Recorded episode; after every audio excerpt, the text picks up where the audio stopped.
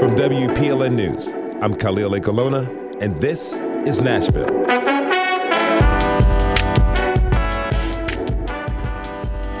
People from all walks of life enjoy and cherish the works of Beethoven, Bach, and Mozart.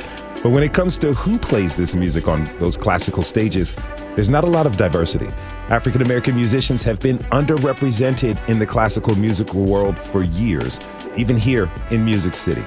But there's a new symphony in town working to change that. This weekend, the Nashville African American Wind Symphony will hold its first performance. Later this hour, we'll talk with the symphony's founder and a few young classical musicians about their musical journeys and what they want to see next. But first, if you're new to Nashville, like me, and people look at you funny when you try to pronounce a street or town name, you're not alone. I'm talking about Demonbreun and Lafayette, just to name a few. Even longtime residents can't always explain why those names are pronounced the way they are. This prompted a listener to write into our podcast, Curious Nashville. So WPLN's Marianna Bacallao took a deep dive into some of those stories behind the names, and she joins us now. Hey, Marianna, how Marianna, how are you? Hey, Khalil. So, what was the question posed to Curious Nashville that initiated this search? So, the exact wording of the question is why do Middle Tennesseans pronounce Lafayette so differently than the rest of the world? Um, mm-hmm. That's a bit of a hyperbole. there are other places in the South that pronounce uh, it Fayette rather than Fayette, but most of those places don't have the law in front of them, which kind of makes uh, Middle Tennessee unique in that regard. And that also got us looking at a lot of different unique pronunciations that we have here in Middle Tennessee. So, like, this kind of question stumps a lot of people. When you set out to find an answer for this, how did you start? Yeah, um, I talked to some local historians um, and a local linguist. Um, also, got to talk to some tourists and ask them how they pronounce it, just uh, looking at some of these street names. Uh, and I think it's important to know like the history of how uh, a lot of these places got their names and then the evolution of how we pronounce those things today. One of the people you talked with is linguist Rick Morris, who ran through a bunch of Tennessee town names with you. Let's listen. Lebanon. I would argue that one's actually two syllables. Lebanon. Lebanon. Lobelville. Maury, McEwen, Medina. A lot of these I didn't know. I think I might have heard some of them, but let's see. Monteagle, Moscow, Madrid. Okay, so Marianna, it's not like Madrid, Spain. Noted. How did we get those? So, how did we get those names and pronunciations? Yeah, so I think it all sort of goes back to Revolutionary War era Tennessee. That's the time period that a lot of the places in the state are getting named. So you have a lot of war heroes, obviously, Marquis de Lafayette being one of them. You also have an appreciation in America for similar revolutions that are happening uh, overseas. So you have a lot of, you know, city names abroad also being uh, given new life here in Middle Tennessee. But then you also have a lot of these names are in different languages. And we're not a very multilingual society here in Middle Tennessee. So you have like the naturalization of taking these names from different languages and making them easier to pronounce in English. So, what made you want to take on this particular Curious Nashville question? So, I I've been a host here now a year, and when I was first getting settled in, I think one of the trickiest things to master were the pronunciations of some local places that, at a glance, I thought I knew, but I did not know because we pronounce things a little differently here. And so, getting to know like the origin and the history behind how we got here also helps for you know on air making sure that i'm not mispronouncing a place the way that the locals pronounce it you gave us this shall we say, highlight reel of mispronunciations of your own name from right here on public radio. Marianna Buc- uh, Bacalhau. Marianna Bacallo. Marianna Bacchiao. Mari- Marianna Bacchiao. Marianna Bacalhau is with us. Man, I feel like I want to laugh, but I also know the feeling of having a name that a lot of people struggle to pronounce correctly. But sometimes it stings a bit too, right? Yes, it it definitely does, especially when you have given people pronouncers. But also, I've been on the other end of that, and I know how stressful that is. But you know, you you really do have to have a sense of humor about it because it's not like you're able to sit down every person who has to pronounce your name and explain, okay, Yeah. I have a Cuban surname, so like e- even the name that I say on air is in some ways an anglicized version of my name. If you're a Spanish speaker, it's Marianna Bacallao, but in English, it's Marianna Bacallao. Um, and that's still it's a, it's a tricky thing that trips a lot of people up. You always got to explain two L's in Spanish make the Y sound. Uh-huh. Uh, so in some ways, I do feel for the people who hear their towns mispronounced because it it also happens to me. Yeah, happens to me too. Khalil Ekulona, it's not doesn't necessarily roll off of the tongue. So, you know, we all want to pronounce names correctly, especially those of us who are newcomers, like you said. We want to show we know what's up. But what advice do you have for folks who are new to the region and who are just encountering a street or city name that is entirely new to them? Well, I think it the tricky thing about Middle Tennessee is sometimes you don't know that you don't know how to pronounce something until you hear a local pronunciation. And so one thing that could help, I mean, listening to public radio or, you know, just talking to locals and getting a sense of how things are pronounced that way. I mean, also understanding you're not always going to get it right on the first try. That is WPLN host Marianna Bacallao. You can hear Marianna's story at WPLN.org slash curious. And while you're there, you can ask your question about the region. We might just set out to answer them in our next installment of the podcast. We have to take a short break. When we come back, we're going to jam out to some local classical music as Nashville's new African American Symphony gets ready for their first performance this weekend. Are you a lover of classical music? Well, then tweet us about it at This Is Nashville. We'll be right back.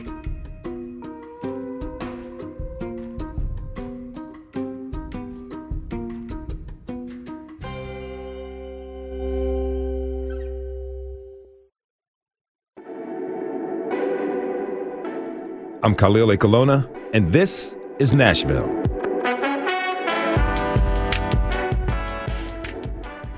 There's a new symphony in town.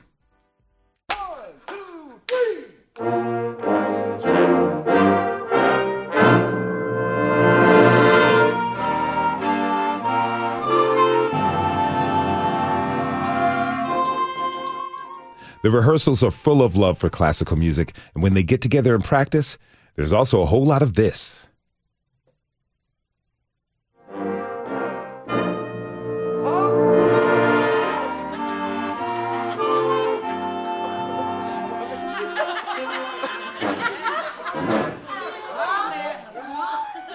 Sometimes you just got to stop rehearsal and laugh.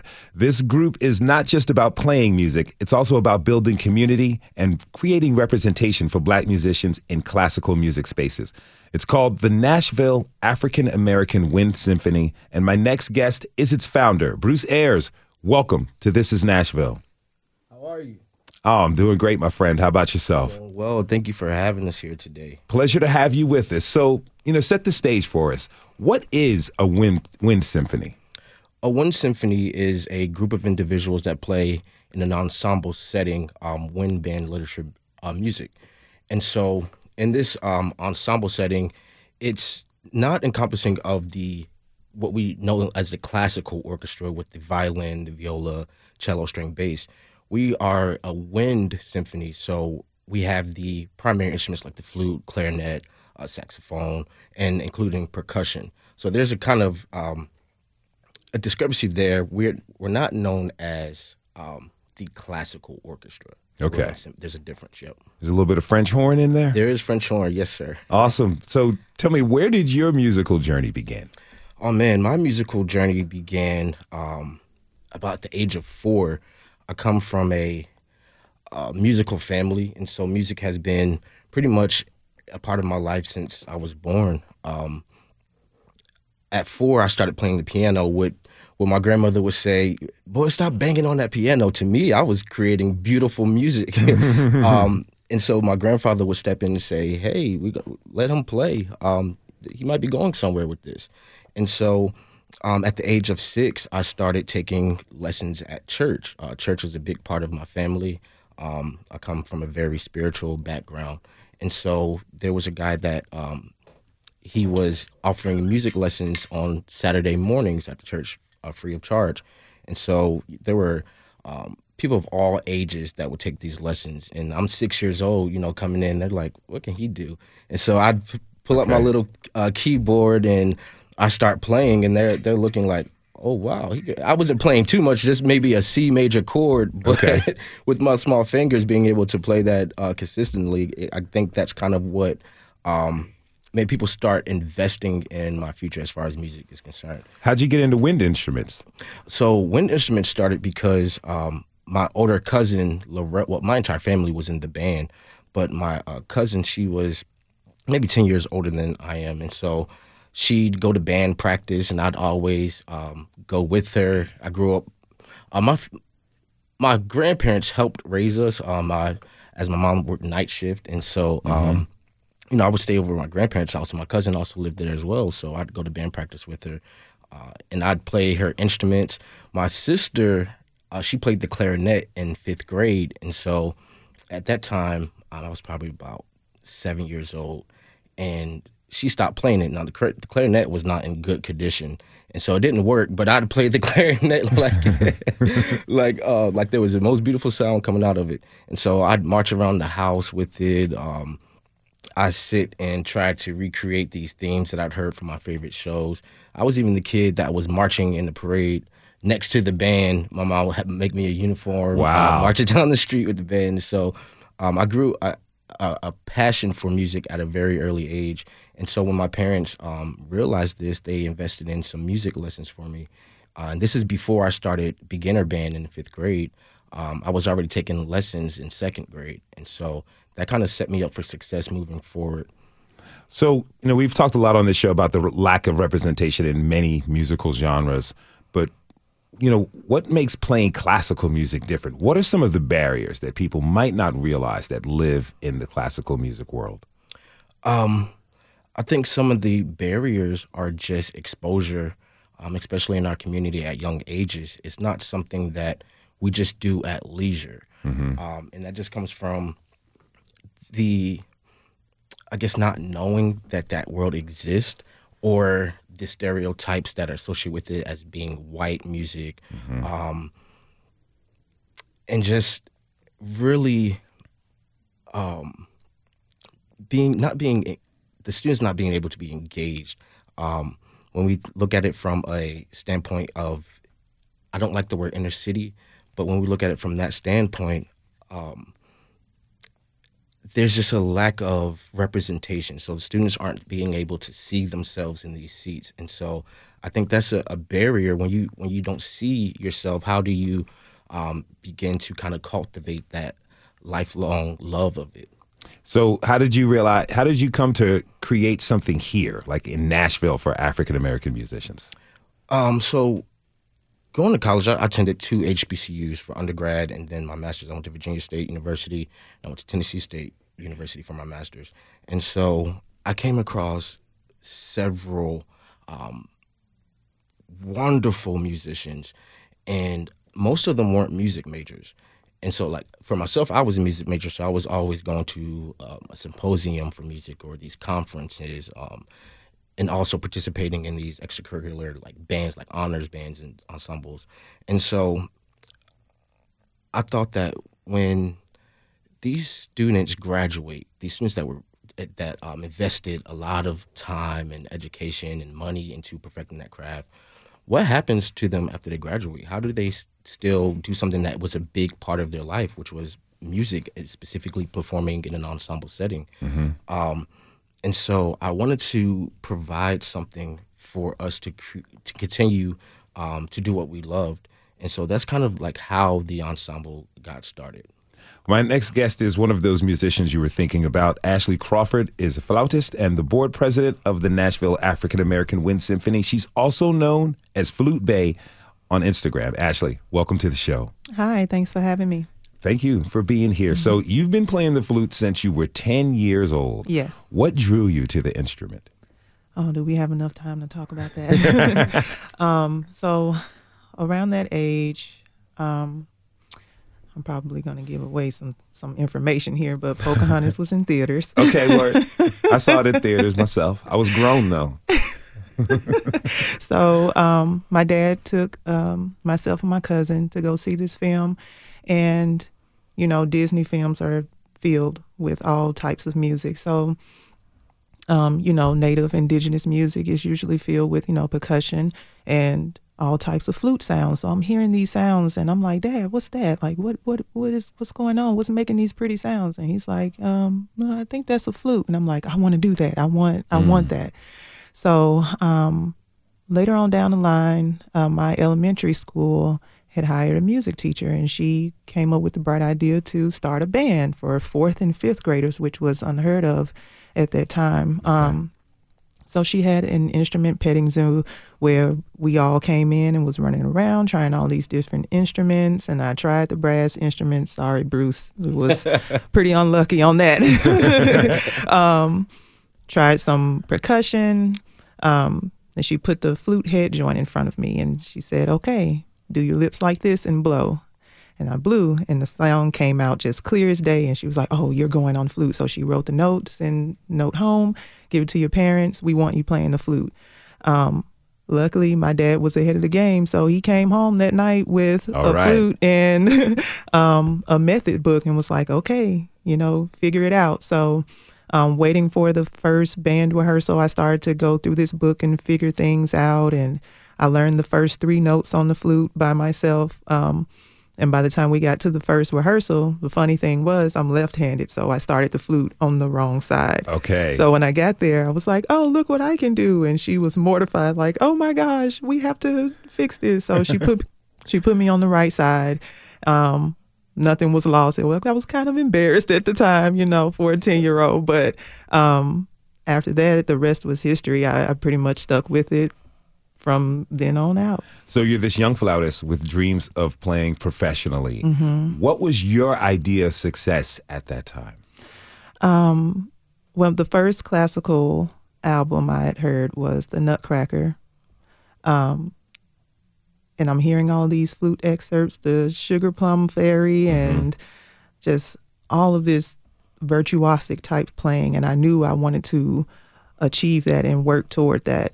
Um, so I had always envisioned myself from that point on um, getting that that symphony chair or or being in that setting and playing in that type of environment in that music. But it was just you know only audible. I never um, at that point seen a symphony orchestra or you know. Um, so just listening to it, I knew I wanted to be a part of that and I wanted to play that type of literature. So how that how did that change over the years? Um, I stuck with it consistently um, throughout middle school, high school, um, undergrad, and I it got really really serious um, in my graduate years at Belmont. Um, I was principal chair for the symphony orchestra there. Uh, competed in concerto competitions and won. So like I was just really really really into it hard. Um, after I graduated, I went on the audition circuit. I auditioned for the Chicago Symphony, the Seattle Symphony, the LA Phil. Um, those things didn't go as planned, you know. so I had to pivot a little bit um, because the thing with those type of uh, jobs, they only come up so often. Like either you know someone unfortunately passes away out of the seat, or someone retires, and that takes quite a bit of time, you know. So I had to figure out something like how am I going to satisfy this urge to, you know, play classical music. Um, so I joined the Nashville Wind Ensemble at the time under Dr. Steve Rhodes, um, and I started to teach privately. Eventually, um, I decided to pivot a bit out of classical music because with it bec- um, comes so much expectation and Mm-hmm. perfectionism, and I was um, pretty much tired of doing what someone was telling me to do Okay. on my instrument, and I wanted to um, do my own thing. And while I still play and perform with those fundamentals, because you know that's what I essentially learned, you know how to learn to uh, how to play the instrument. Um, I use that to propel me into other genres such as R and B and hip hop and jazz and funk and everything like that. So you pivoted away from that traditional, those tr- traditional classical spaces, Mm-hmm. and created your own space online. Your persona is called Flute Bay. Yes. Let's take a listen.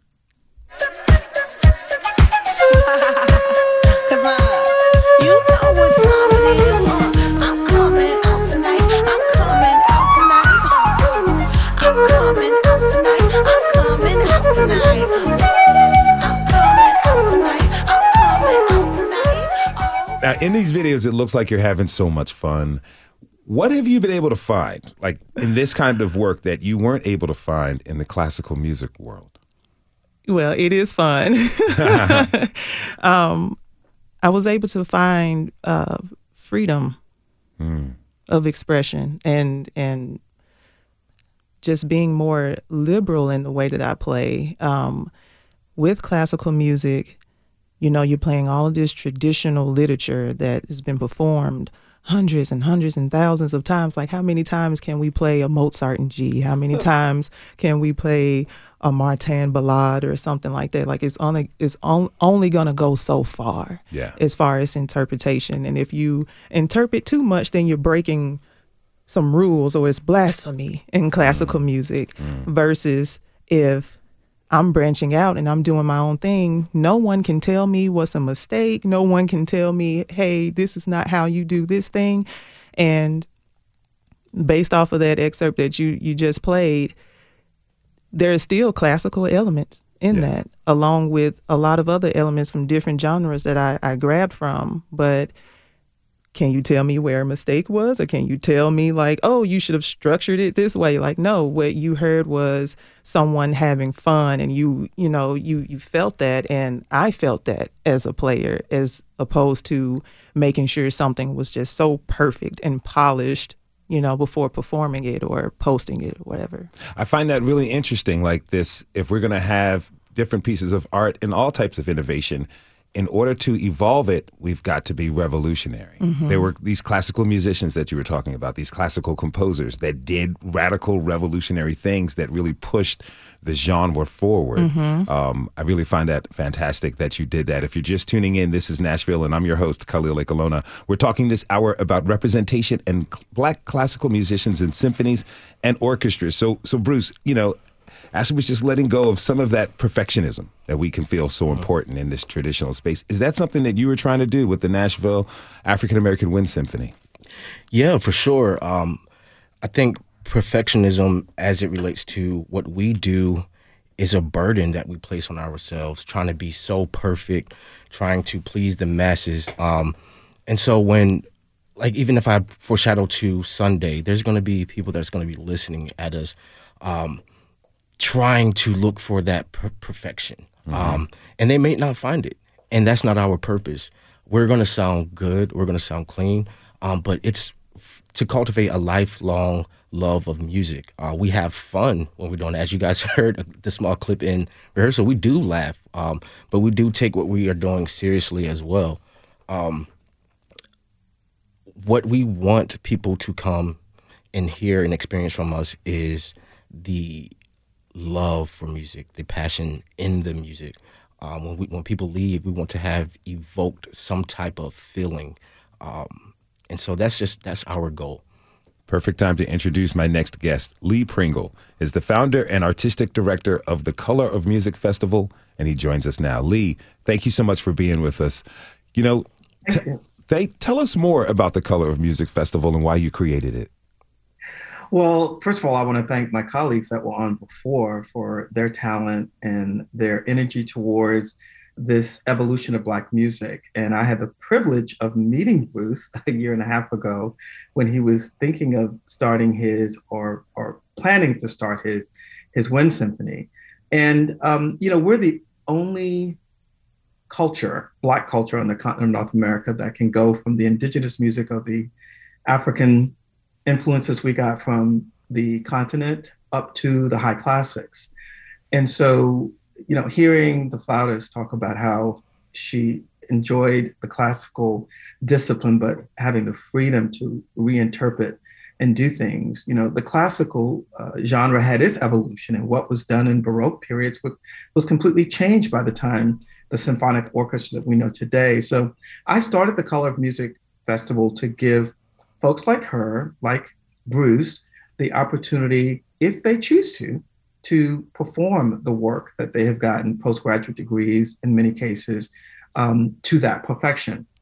And because out of 1,700 orchestras in North America, that includes Canada, less than 2% of those musicians are of African ancestry.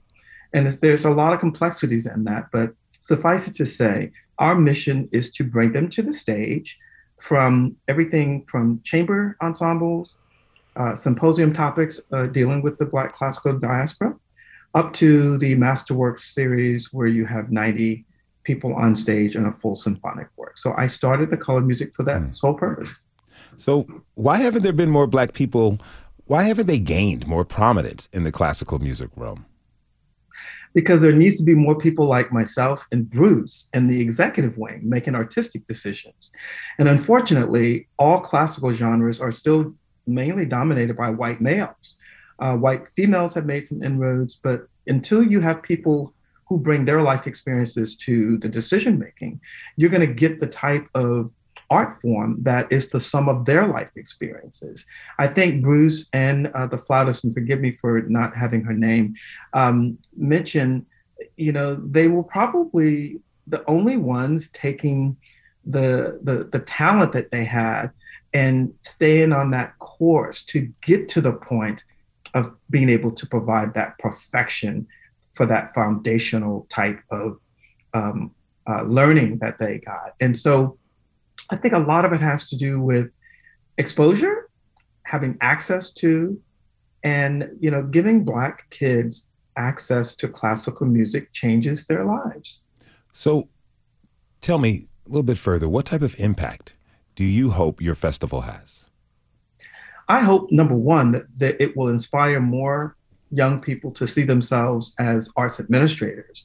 Number two, I hope that they will look at classical music as an opportunity to take them places that they can't go physically.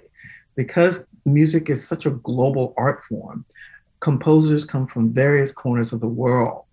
You know, as they learn about a composer, they learn about where the composer's folk music came from. And I think by having the display of the various hues of Black people globally, that's an inspiration. And I can tell you, having gone through beginners band and high school band, that my music educator was an inspiration for me and for many, many kids. Music puts them on a, a academic trajectory that they do better in math and sciences. They generally get higher education.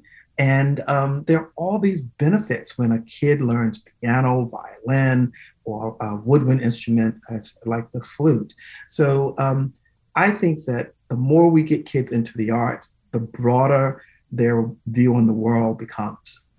So, Bruce, when is the first show where people can see the Nashville African American Wind Symphony perform? Yes, our first show, our inaugural concert, is the theme is a celebration of freedom. It is going to be on Sunday, June 19th at mm-hmm. 4 o'clock on the campus of Belmont University in the McAfee Concert Hall. Ashley, what can audiences look forward to?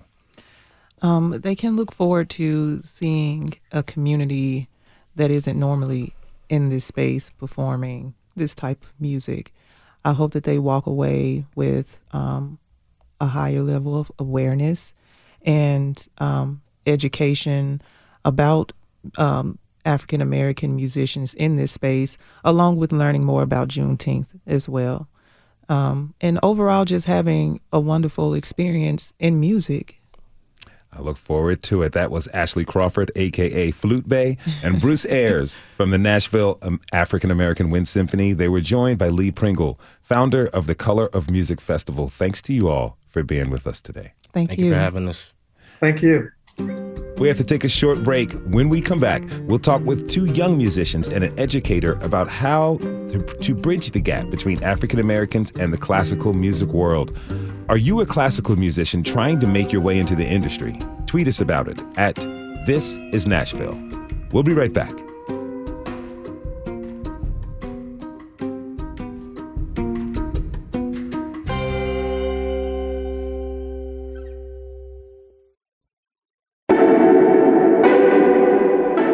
I'm Khalil Ekulona, and this is Nashville.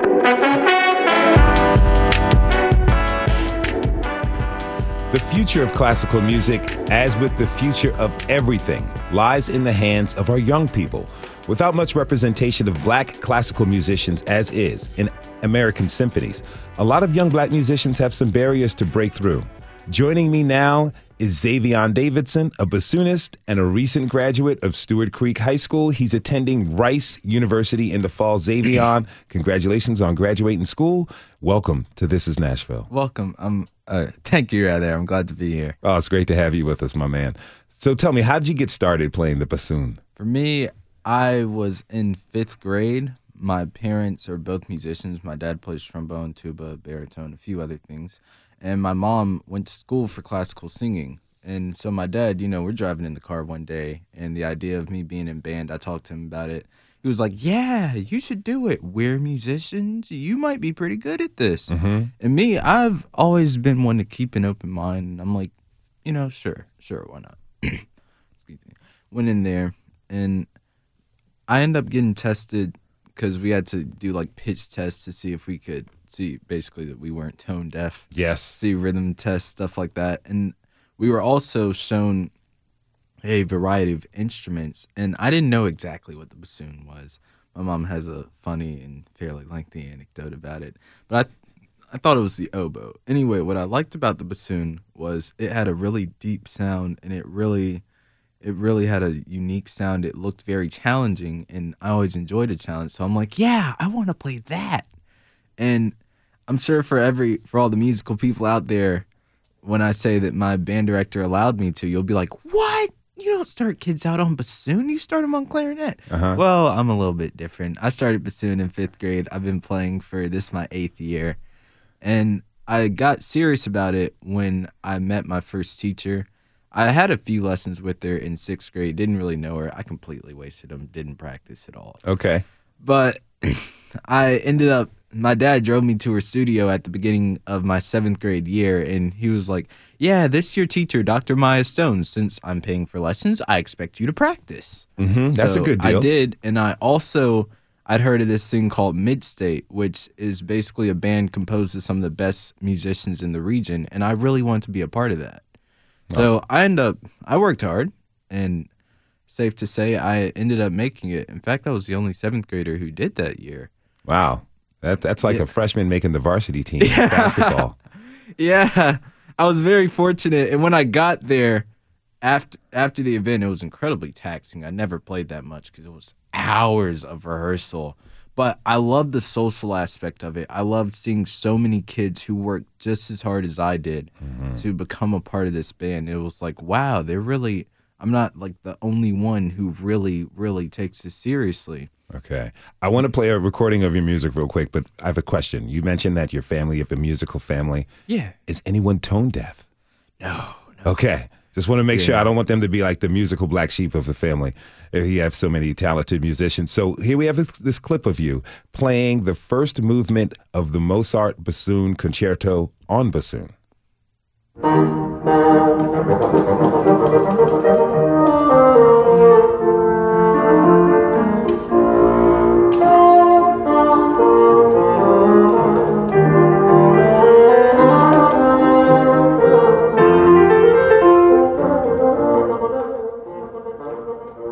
This performance is like eight minutes long, all memorized. Hardly seems like you're stopping to breathe. really, really impressive. So, you know, you you talked about how you got into the bassoon. What do you love about playing the bassoon? Well, it's definitely not the dynamic range. It's got to be the worst of all the instruments ever.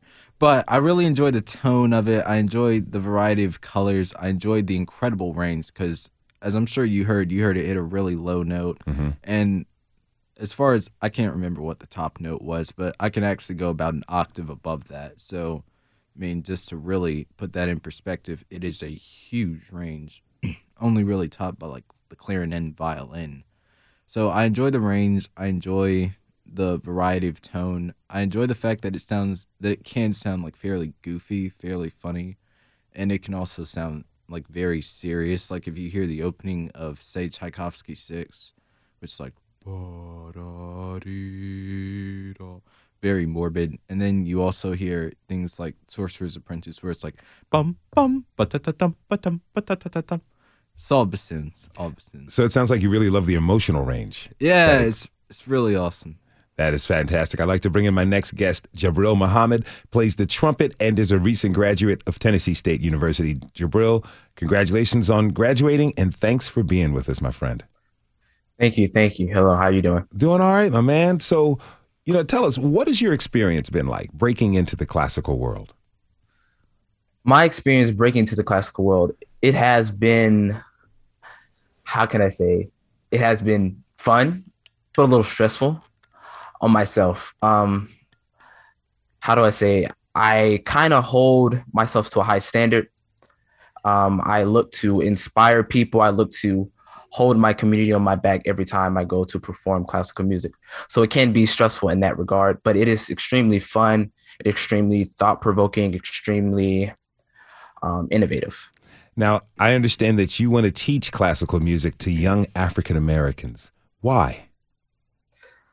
Um, uh, well, firstly, let's start. I'm I'm I'm I'm from Memphis, Tennessee, and anyone that knows anything about Memphis, Tennessee, you know that blues is heavily heavily influenced in Memphis, Tennessee. Mm-hmm.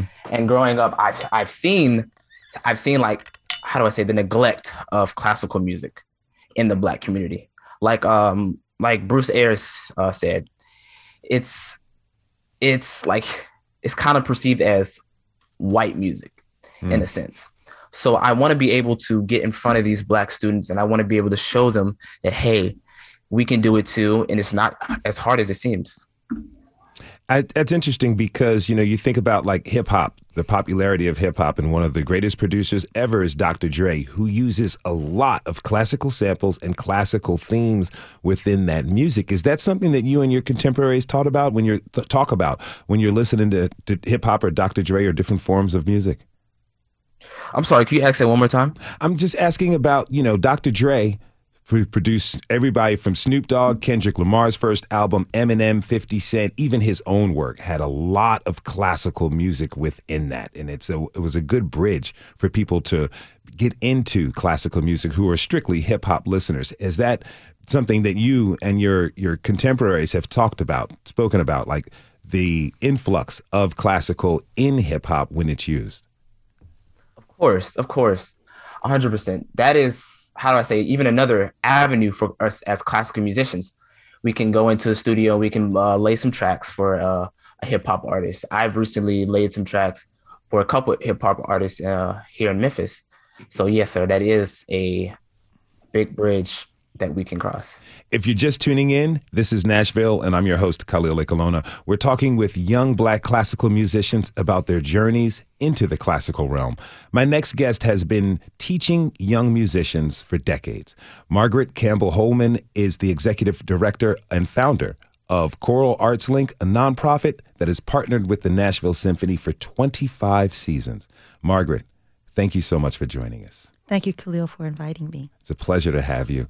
So, you know, tell me more about what you do at Choral Arts Link.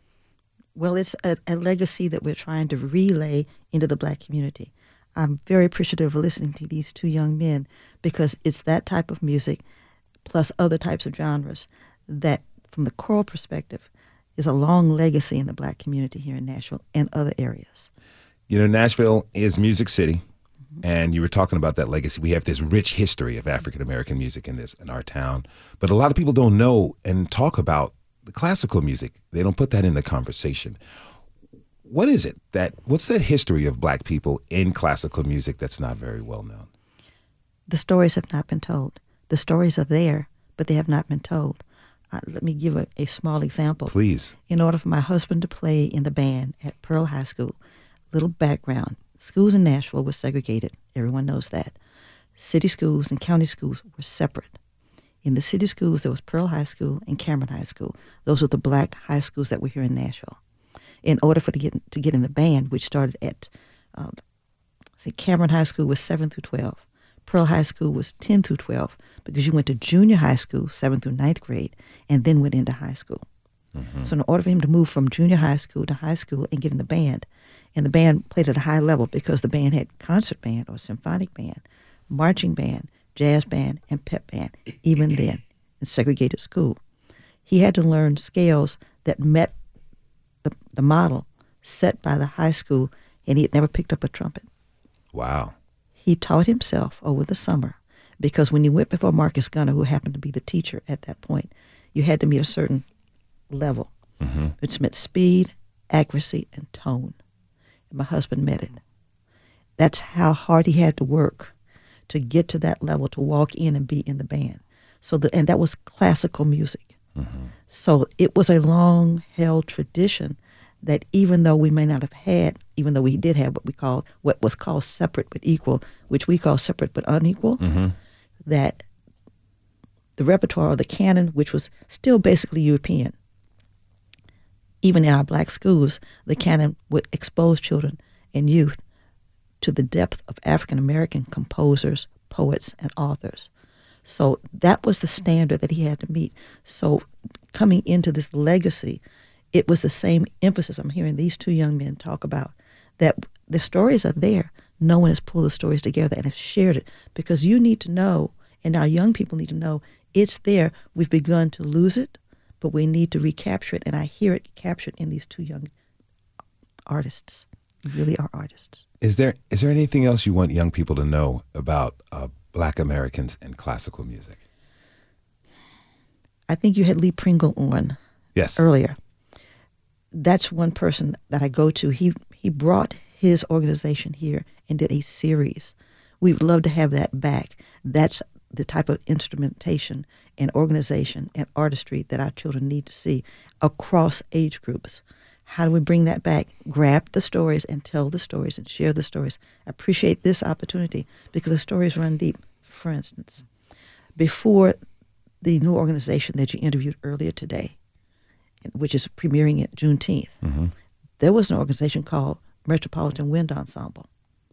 And that organization tried to reintegrate and reset the t- task of sharing with students across age groups classical music. and That's all they played. Mm-hmm. Now, these came from jazz backgrounds, blues backgrounds, but their training was in classical music.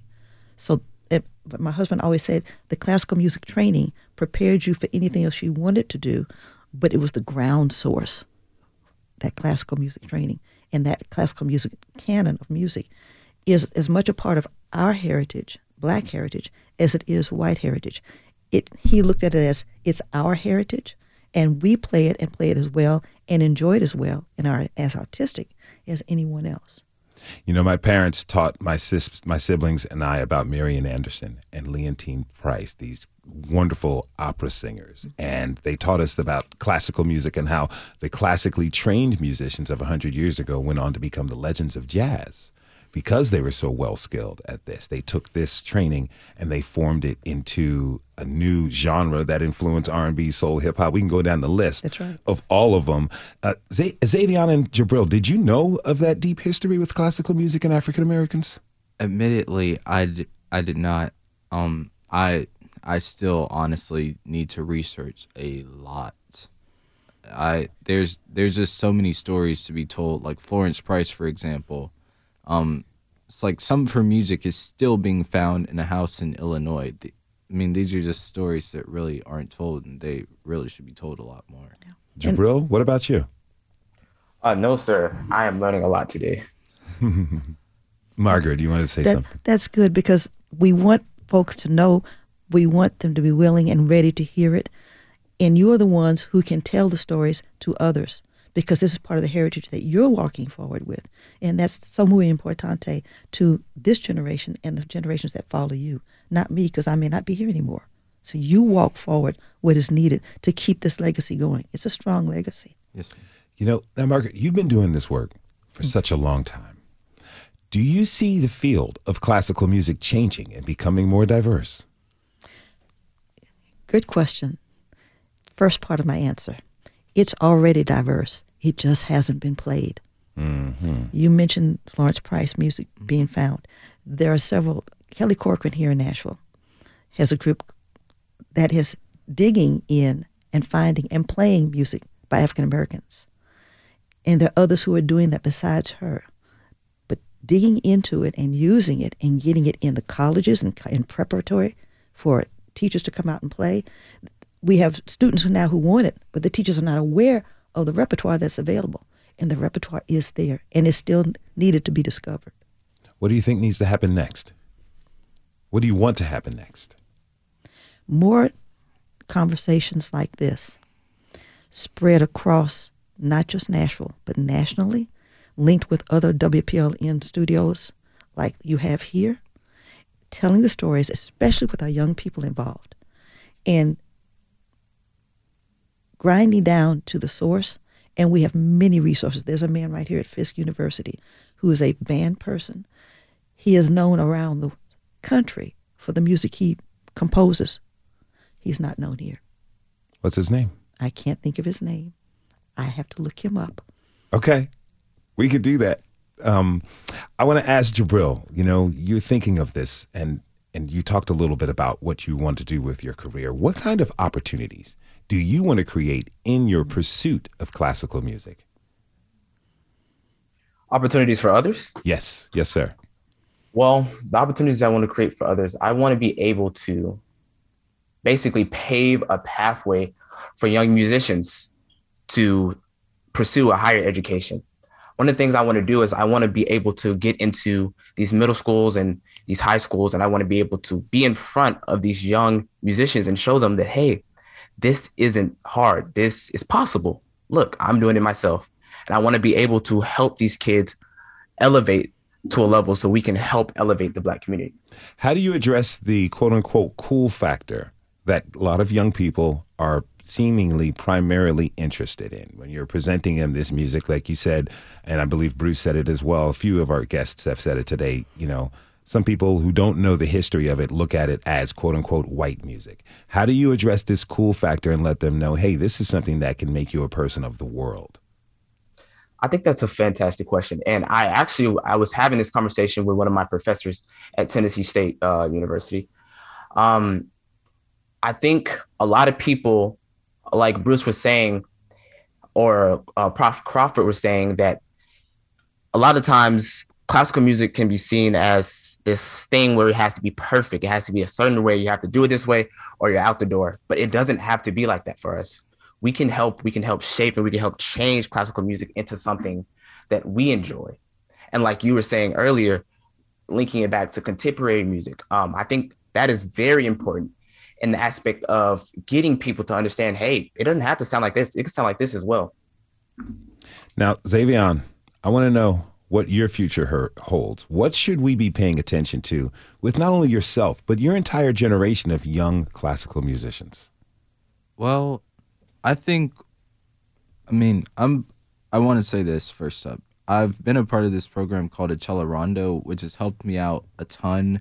It's to give you a brief summary. It's free, gives you free lessons, free youth orchestra, yada yada yada, and plenty of great opportunities. They pay for summer camps as well, which I think is huge because it's a huge networking thing.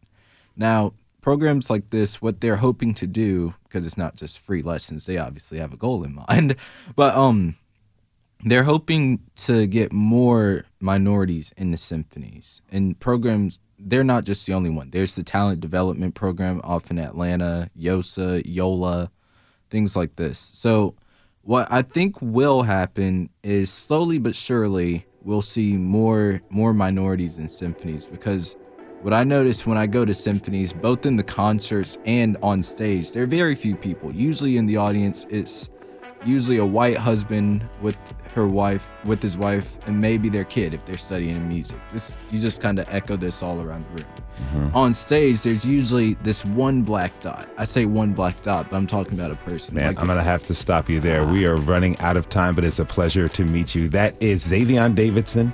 He was joined by trumpeter Jabril Muhammad and Margaret Campbelle-Holman of the Choral Arts Link. I want to thank you all for joining us today, and the best of luck and futures to you, Xayvion and Jabril. We want to thank everyone who tuned in this hour. This is Nashville is a production of WPLN News and Nashville Public Radio.